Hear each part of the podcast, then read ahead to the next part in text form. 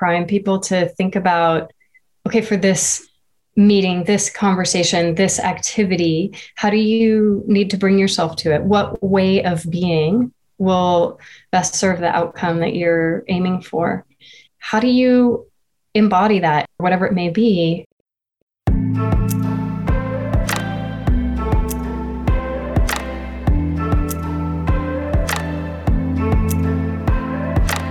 Welcome to Rise Leaders Radio. I'm your host, Leanne Mallory. As a leadership coach, I work inside organizations and I focus on helping leaders achieve their whole person potential and meaningfully contribute to their organization's mission. With this podcast, I share leadership best practices, developmental approaches, and stories of exemplary leaders. Hey there, friends. I am really glad to be back with you today to share with you the conversation I had with Amanda Blake. Mandy's the author of a really great book called Your Body is Your Brain. She's a master somatic leadership coach. She holds a degree in human biology from Stanford University and is currently pursuing a PhD in management at Case Western Reserve. Mandy's committed to building a better world by helping all of us be our best selves. Based on research that she did for her dissertation, Mandy shares with us today the outcomes we could all expect by increasing our embodied self awareness. We get into this pretty deeply and talk very pragmatically about what this means, including examples of how we've both used this approach with leaders we've had the honor to work with. Be sure to check out the show notes for links, including a free download to Mandy's Stress to Serenity Guide.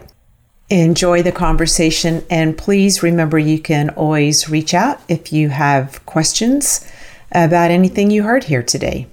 Hello, Amanda Blake, my friend Mandy. How are you today?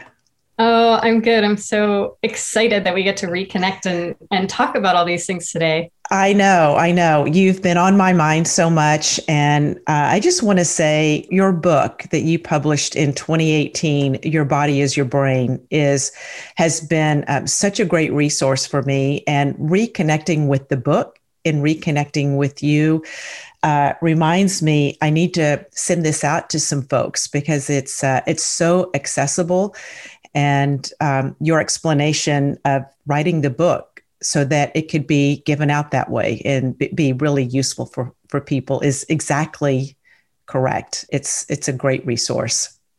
Good. Well, it's really gratifying to hear that. And it was absolutely a labor of love. So, always when people are like, this helps me, I go, yay. right, right. I'm so glad to hear it. So, we're going to talk about embodiment and embodied self awareness today because I think it's so useful. We're finding more and more ways to make this accessible for folks. I think neuroscience is really helping us explain what is happening in the body and how that impacts our effectiveness and the impact that we can make. Uh, so it's it's feeling it's not having a resurgence so much as it's becoming more and more common. I think yeah, it's funny because as you say that, like you and I both started doing this a really long time ago. And I remember years ago when um, uh, somebody that I crossed paths with, she was just embarking on this path. And when I talk to people about embodiment or the role that embodiment can have for leaders or for my, she taught in a business school, she's like, with my MBA students, you know, they look at me like I have eight heads, right? Like I don't what like how could the body be at all related to what i'm doing in my work life or as a manager or as a leader? And um i think as we do the research and understand more and more like what role the body plays in influencing our behavior and influencing our thinking and decision making and influencing our emotions that that it starts to become a lot more clear how the way we hold ourselves the way we carry ourselves the way we pay attention to our interior experience throughout the day actually has a huge impact on us as leaders. It does. So, yeah. And yeah, well, yeah. I'll pause there. Yeah. Well, I wanted to um, read back to you, if I may, a definition that you have for embodiment in the very beginning of your book. And I haven't read this in a long time. And reading it again, it just feels so right. So I'm going to just read this and then we'll go from there. Cool. Yep. So you say our embodiment is our extraordinary ability to put complex actions and interactions on autopilot so that what comes next or how to respond becomes second nature. I'm talking about the body as a reflection of the person who lives within it. I think that's so elegant.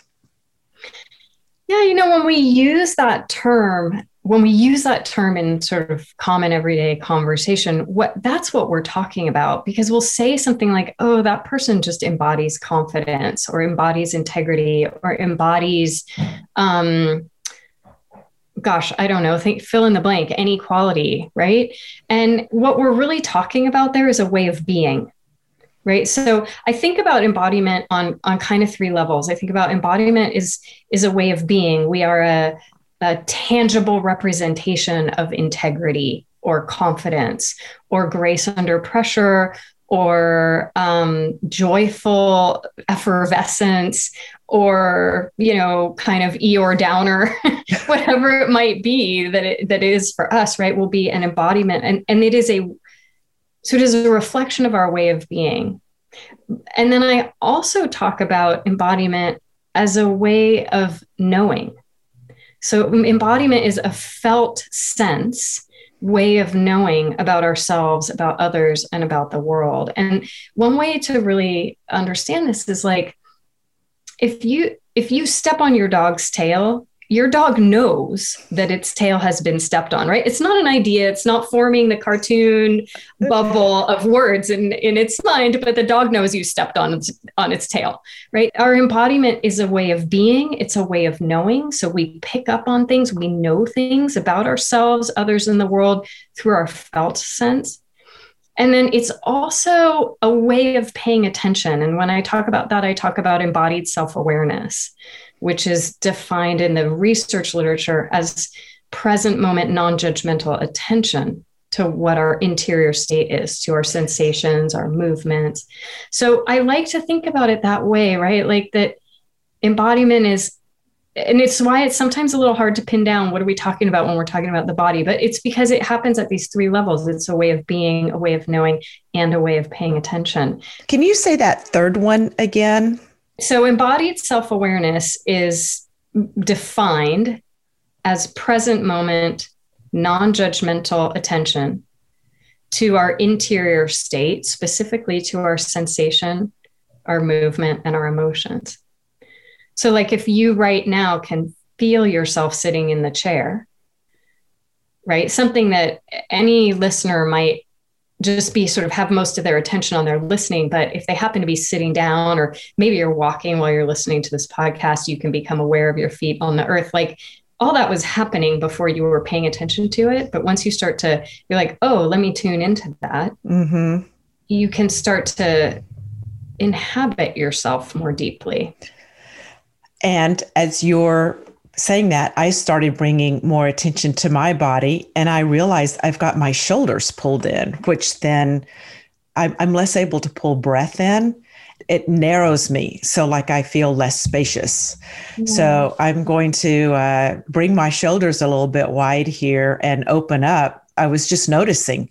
So, is that an example of that third level? It's like, oh, I'm sitting here and I notice that I was kind of holding my breath and my shoulders were narrow and my chest was tight. So that's a really perfect example. And it's the kind of thing that, for both biological reasons and cultural reasons, we normally filter out of our awareness. We normally just don't pay attention.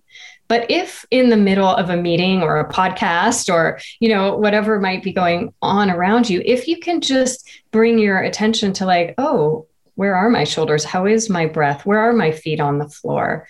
Um, you can find yourself let's say squeezed in or your shoulders squeezed in like i'm i'm imagining myself frankly in a tough meeting with a, an old boss that i used to have and i would do that i would squeeze all in my internal line and then when i learned how to like notice that and intervene in it and soften and kind of expand outwards i could get more influential with this person that really didn't want to be influenced by me. This was a boss that I didn't particularly get along with.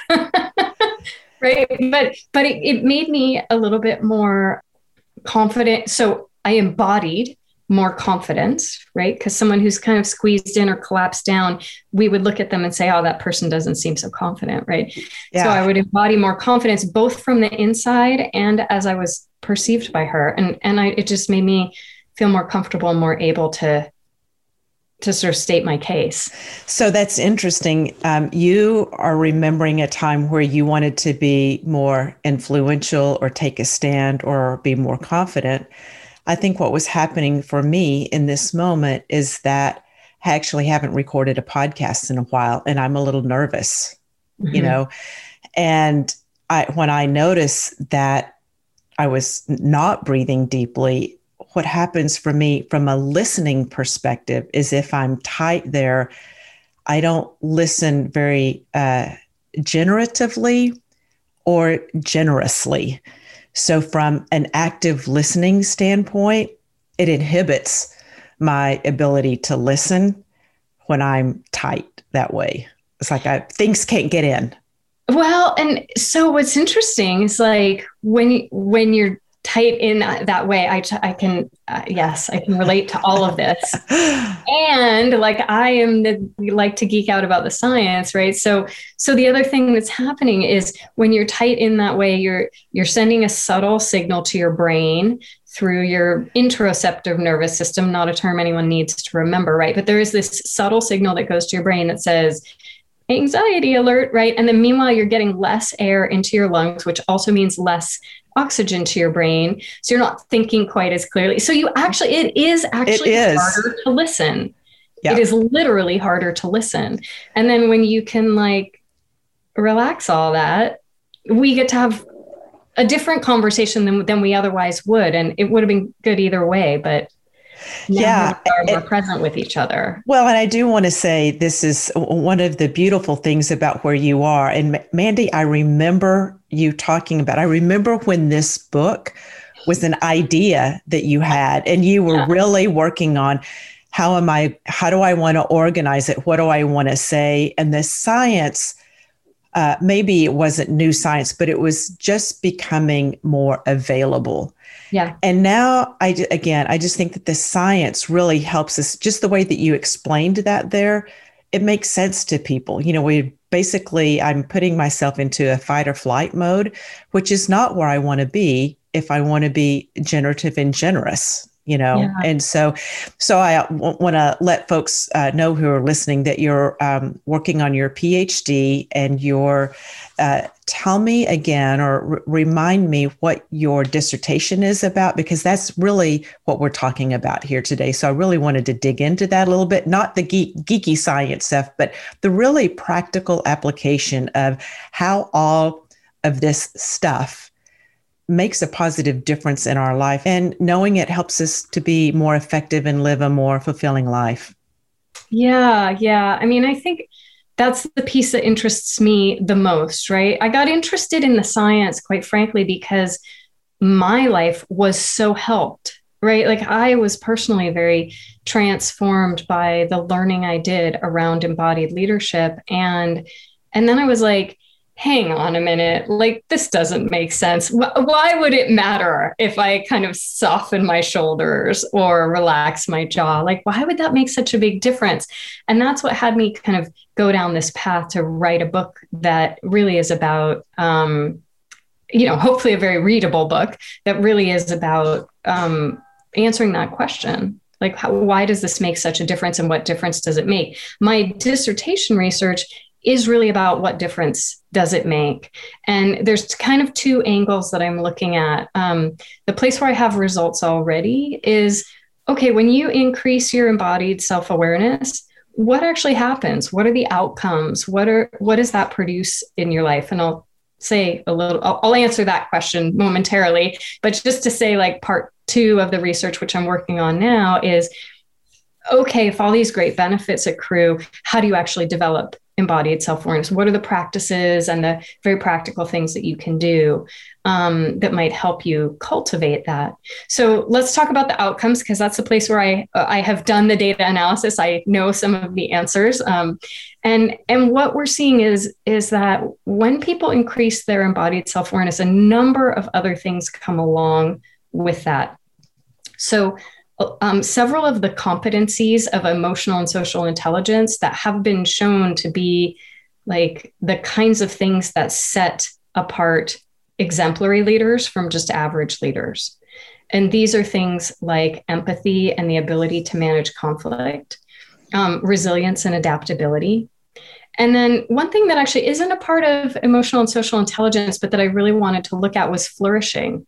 So how does this affect our just our overall well-being in our lives? And and how does it affect our our enjoyment and our sense of satisfaction and and purpose and meaning? Because i see with my clients i have experience with myself like that tends to be a really significant and common outcome from deepening the skill of paying attention. So that skill of embodied self awareness. So all of these things, like if you increase your embodied self awareness by some mysterious unmeasurable unit of one, right? Let's say like I get one more embodied self-awareness, right? All these other things come along. Flourishing is at about 50%, resilience is at about 50%. They're they're not quite the same, right? But but they'll they'll they'll sort of be pulled along. And so just by developing your embodied self awareness, you can make really substantial improvements in really practical skills like empathy and the ability to manage conflict. Why is that?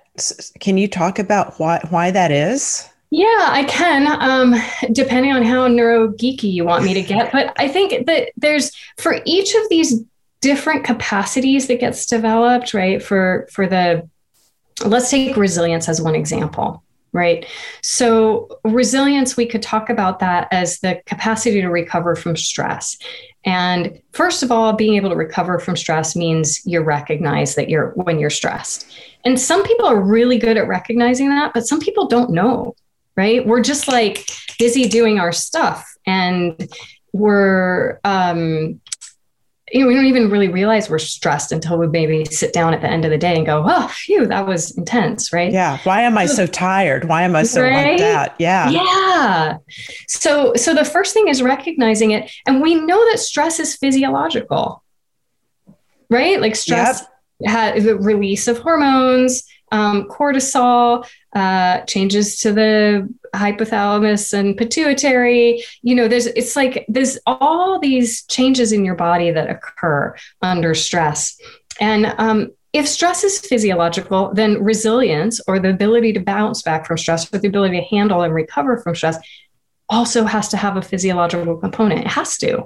Love that right?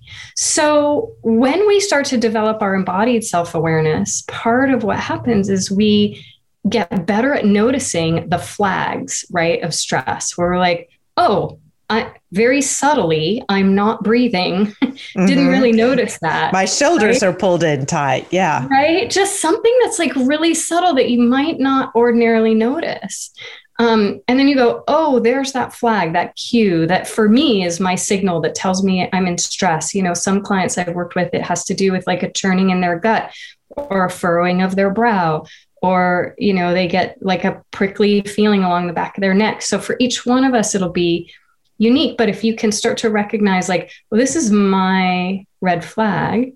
And then here's something that I can physically do to shift that. And I like to help people find kind of meeting friendly ways because we all know, like, oh, I could go work out or go to the gym or go for a run or take a deep breath or, you know, whatever it is that you do to, to help yourself um, get unstressed. But what can you do in the meeting, like just softening the way your shoulders are held right? Can you just, nobody even needs to notice or know you're doing this, right? And right. it's like this secret superpower where you can go just like, I'm just going to soften my shoulders a little bit here. I'm just going to relax my jaw or feel myself sitting in my seat. And whoa, all of a sudden that starts to change the constellation of, of stress hormones in my body. Oh, I'm going to sit up a little straighter. That's going to change actually the signals to my brain, the release of stress hormones. And all of a sudden, I'm like a little bit more okay being in this somewhat stressful meeting.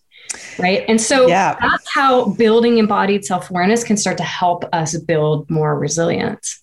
As you were speaking, I'm remembering uh, an SVP of sales, uh, senior vice president of sales that I worked with several years ago. Big guy. He's about six five, former football player. And um, he kind of had a reputation for being intense. And when someone that big gets intense or angry, it really like everybody pays attention. Yeah. And it would change the tone of a meeting even if he wasn't running the meeting. So if they were talking about revenue or growth or something in this meeting and he got uptight, his thing was to kind of start leaning forward and he would kind of put his elbows on the table and lean forward and not just his elbows but his whole arm. And like he looked it was like almost like a bulldog you know he would kind of get that look. And so we worked with him on just like him noticing okay here are the cues. When i'm about to go into that mode i start shutting things down. And he you know he like persecuting and you know like getting loud all those things. So just noticing that and catching it. Um, and he was so astute. Um, he really could recognize those signs and then just sitting back and broadening his shoulders. But it not only had an impact on him, it had such a positive impact on the meetings that he was in because of his size, the sound of his voice, all of those things really, really changed the tone of the meeting. Yeah. So, one of the things that's known about like how teams work is there's usually someone who's a mood leader. And if there's someone who's particularly influential either because of positional power or because of they have a strong personal presence or maybe this guy is physically Both. big yeah. right? All of that. Like they they're people will kind of follow the mood of the mood leader. And it's contagious. And it's physically contagious. So, this is one of the reasons why, when you increase your embodied self awareness, you can also change your ability to manage conflict. Because what he was doing, right, was generating inadvertently not on purpose or you know maybe sometimes yes but like generating tension in the meeting that was going to hinder the team getting done whatever it needed to get done right. right. So if he could learn to intervene, to be, right? Embodiment is, I said, a way of being, to, to know, to pay attention in a different way, know something different about himself, and then be in a different way, bring a different way of being to that meeting just by sitting back and broadening his shoulders and maybe dropping his chin a little bit or softening his eyes, right? then that brings a whole different tone and tenor to the meeting. The team can get its work done in a whole different way. But a counterpoint to that, right, we'll just go with stereotypes for the moment and go with like I'm a small woman, right? Like I'm five one and I don't take up a lot of space. And especially earlier in my life, I I would have I've never really had a hard time speaking up, but in situations where I might feel intimidated or unsure of myself, I, I would.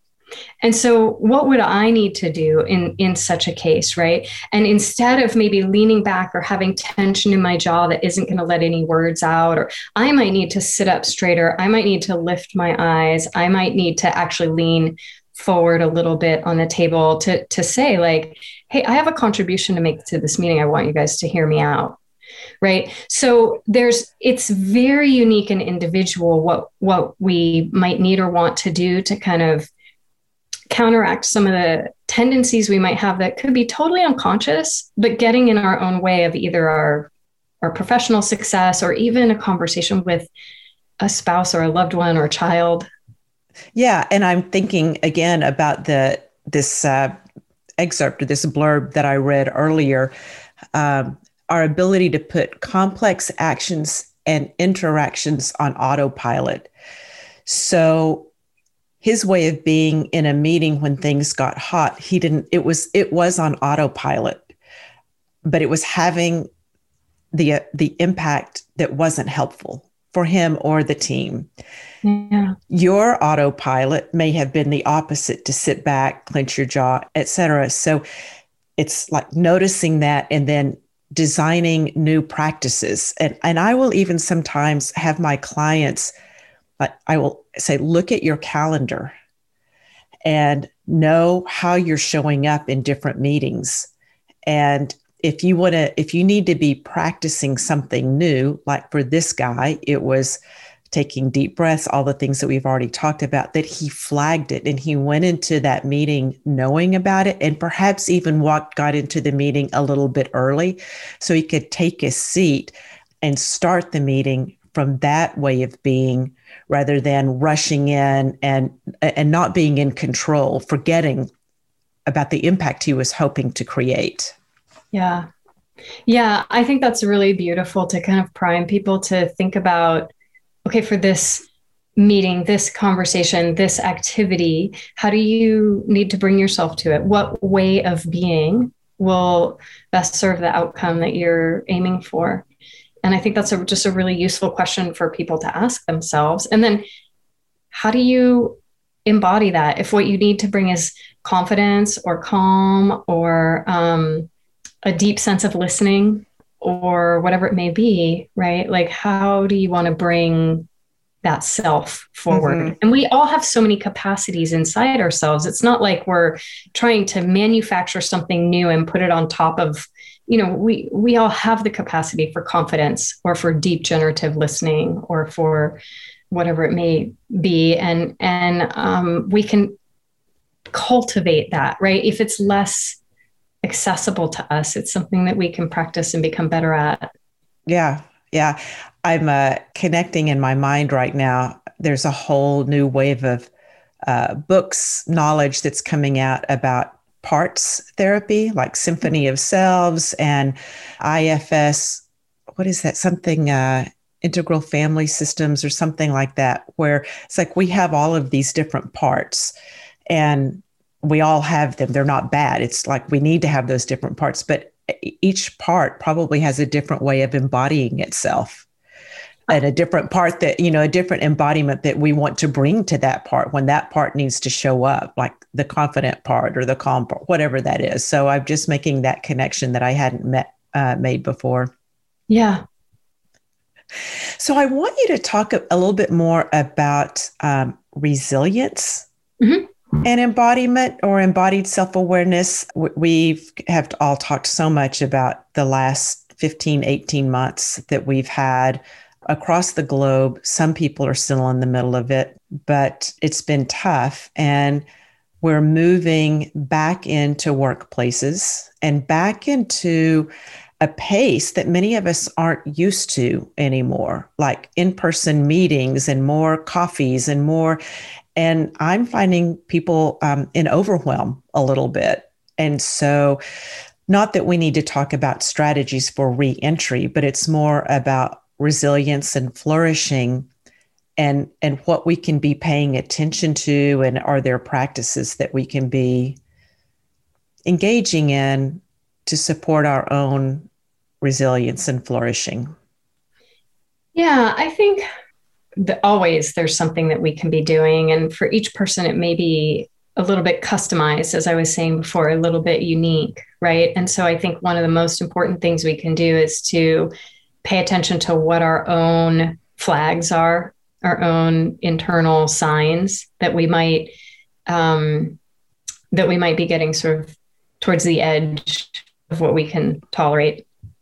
Um, and uh, you know, the way to do that is really just to to kind of be paying close attention to two things.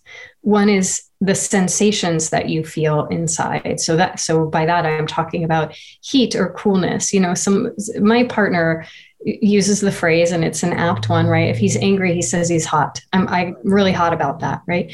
And um, uh, that's common in some common language in some cultural contexts and and it's because we actually tend to not everybody some people will get cold right but we will tend to get hot or cold in response to particular emotions, right? Or I probably shouldn't say in response to. It's a chicken and egg thing, what actually happens first. But as our whole lived experience, we might be angry and hot at the same time. So, sensations like heat or some sort of subtle movement in your body, like I was talking before about a client who had kind of like turning stomach, you know, mm-hmm. stuff going on, or um, uh, all of those things. But then also, you can pay attention to where your body is in physical space. So, like you're noticing of your shoulders being pulled in tight or or more relaxed. It's not something that's very observable to anyone else.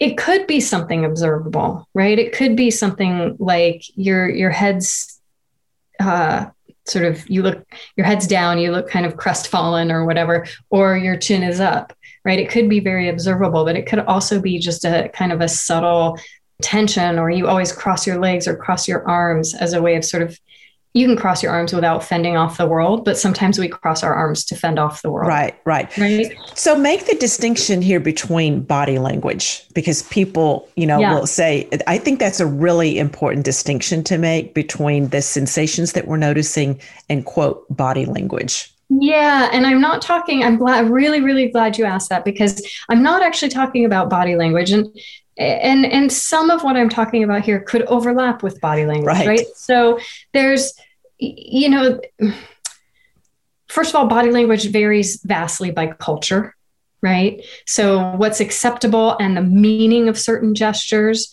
will will vary vastly by culture. Whether or not you meet someone's eyes and for how long that's body language that can vary by culture right? Um, whether or not you cross your arms and what that means that's body language and that varies by culture what i'm talking about is embodiment in other words what is your way of being your way of knowing and your way of paying attention right? So you may be crossing your arms because that's just a very relaxed position for you, or you may be crossing your arms because actually there's some intense energy coming at you that you just don't really want to take in. And you, only you can know that from the inside. So, what's your way of being in this moment? Now, that could overlap with body language, right? Because body language experts will tell you, oh, don't cross your arms because that will send a signal that you don't you know that you're trying to block something. Mm, you're not open. Yeah. Right? Yeah. So i think there are we can sort of point to broad averages about body language and that sort of thing but i think what's really different here is fundamentally we're talking about like an inside out game an inside out job which is like what's your internal way of being and how is that getting expressed through sensation and movement?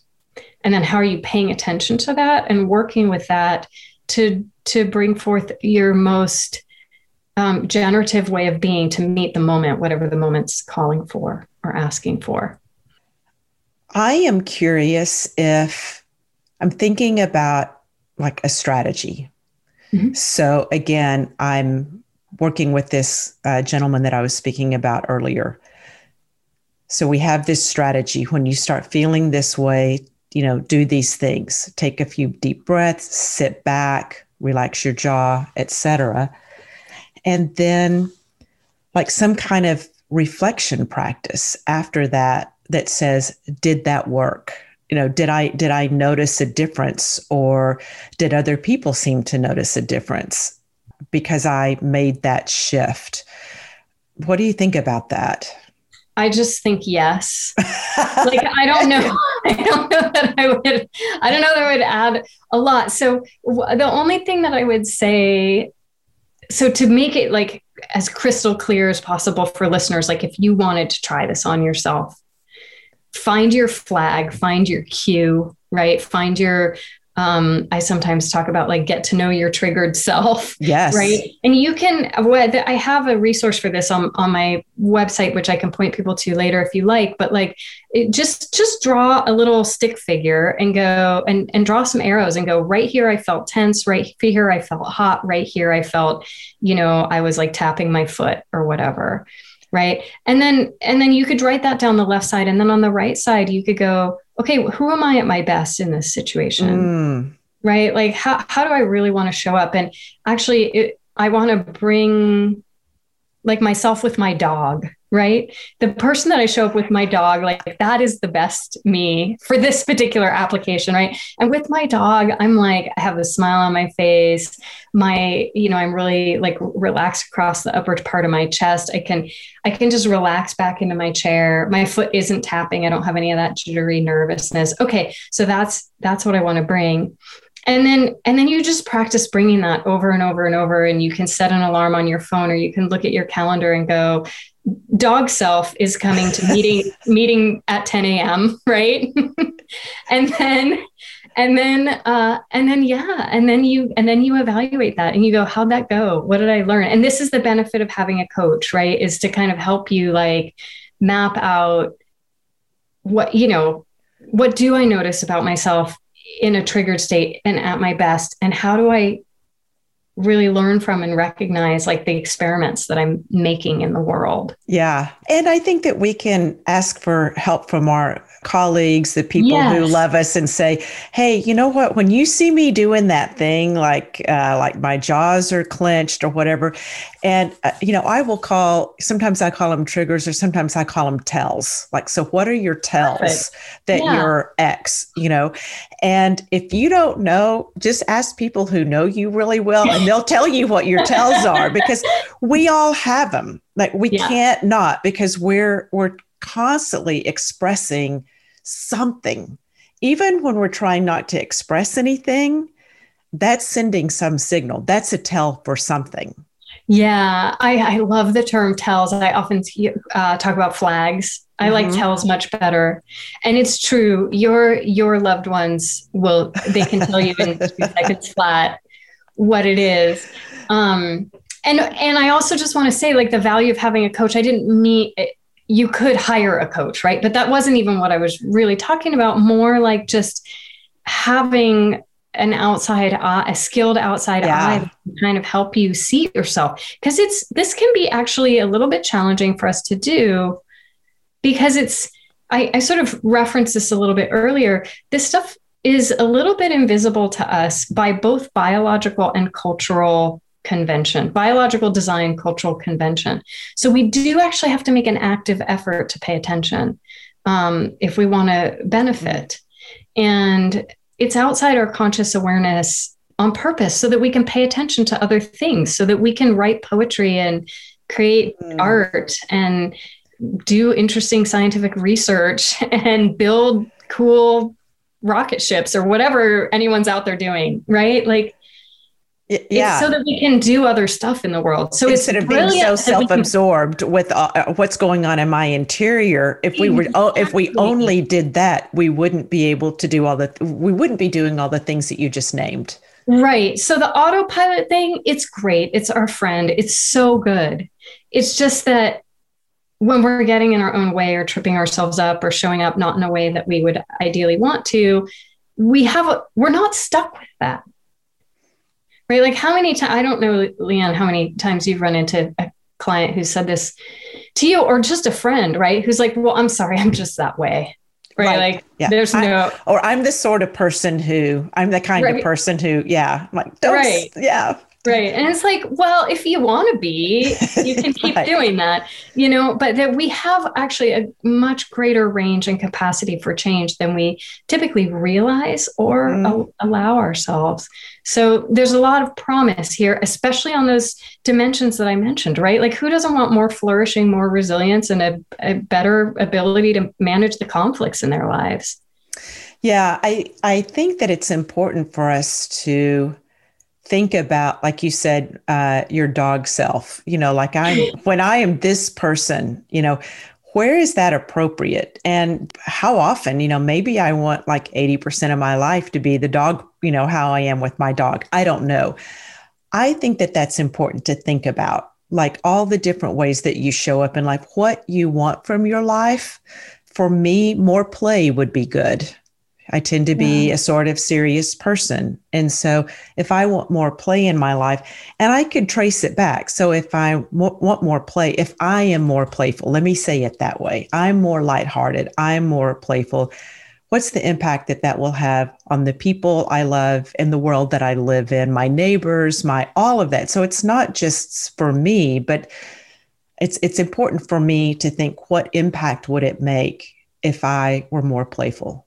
Yeah. If I were if I were more whatever, and it, not that the, not that I'm lacking anything, but I you know if I put it in the context of something bigger, something outside of myself, it's really helpful. And if I get really clear about that, then it's um, I'm I'm more able to determine oh this would be a good place for the dog self okay this is uh, this is where i need to bring more confidence the dog self just needs to stay at home today and i need to really be confident and i, I think just the, the intention that we put there is really really important yeah yeah i think that's i think that's really really well said and you know kind of going back to the parts work right there's we all just have different aspects of ourselves that we can bring forward in any given moment. So this isn't about like somehow being wrong or bad, right? There's there's it's not about how we're broken it but it really is about cultivating the best in ourselves and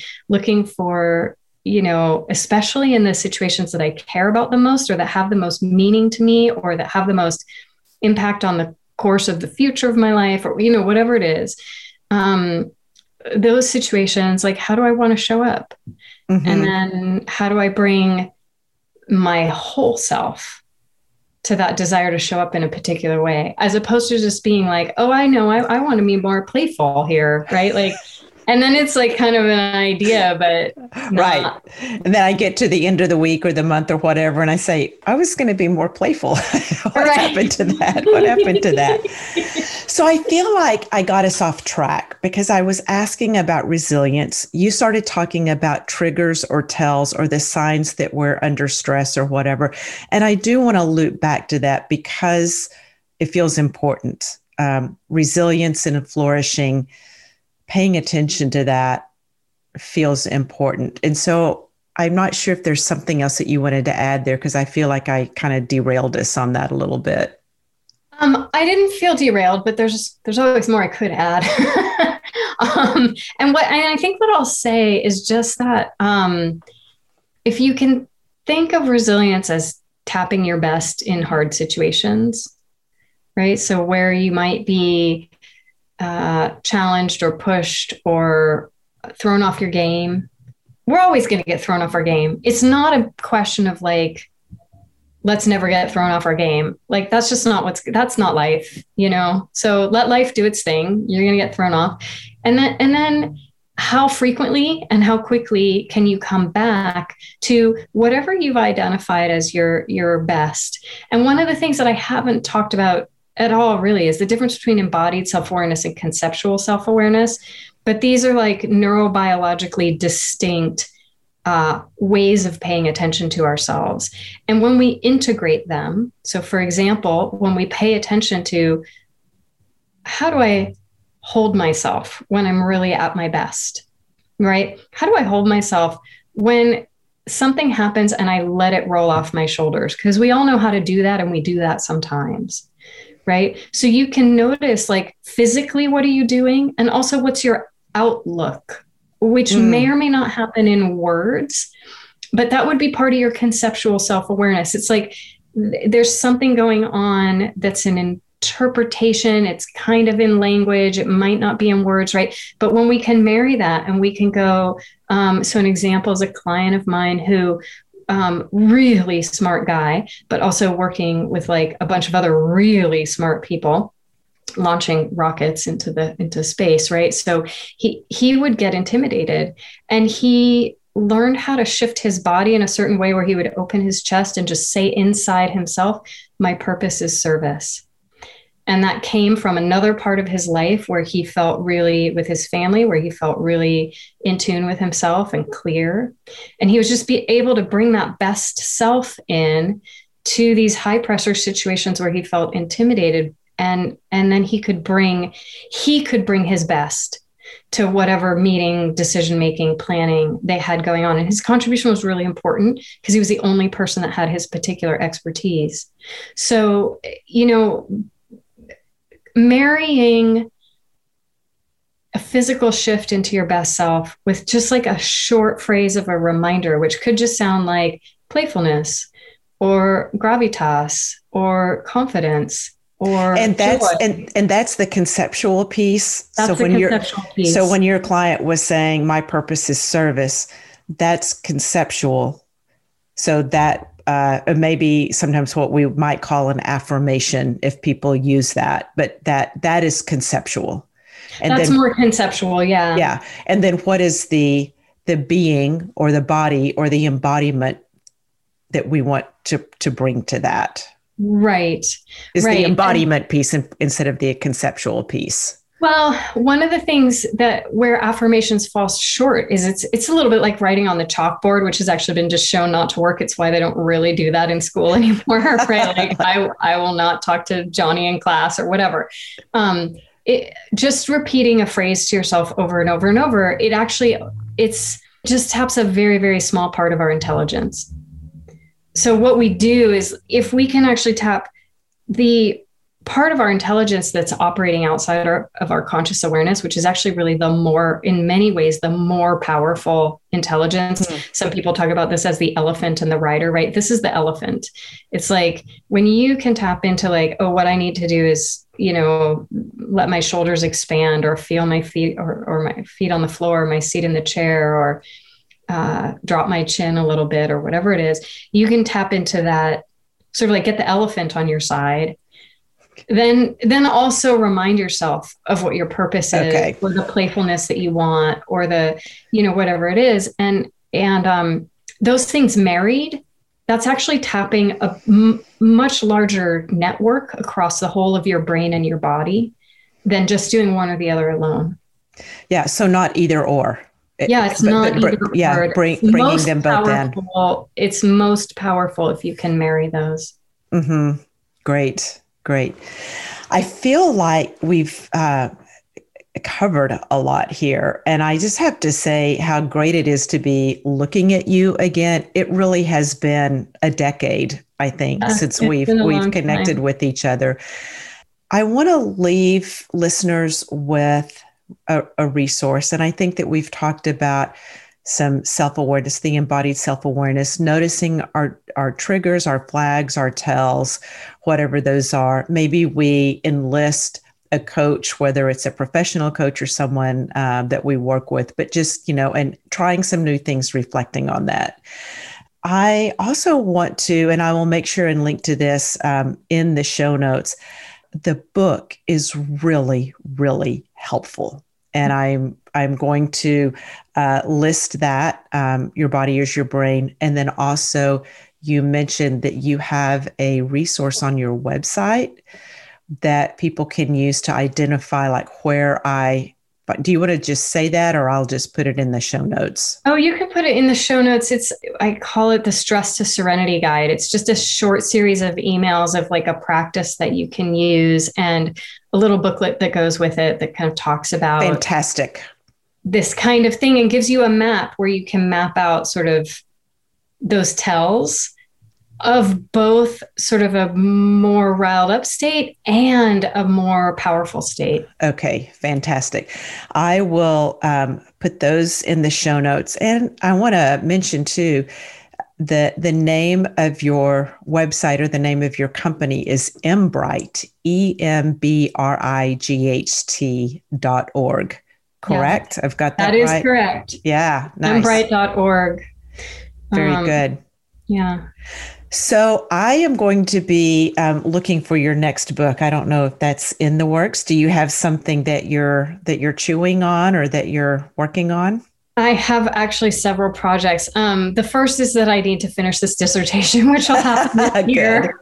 So let me get that off my off my plate. That's a big undertaking. Um, but I'm excited to write up that research because it's really it's informing us a lot about what's possible here. Okay. Um, and then that may or may not become a book and then i have another book about practice and i have another book about philosophy and they're all in various stages of completion so uh, lots more lots more to come and um, yeah well we'll we'll speak with you again i'll direct folks to the what was it like a oh it's, i sometimes call it stress to serenity guide stress to serenity guide. Ch- challenge because okay, sometimes i think about it that way. Yeah. yeah. Well, it's, it sounds like a great resource. I'll direct everyone to that.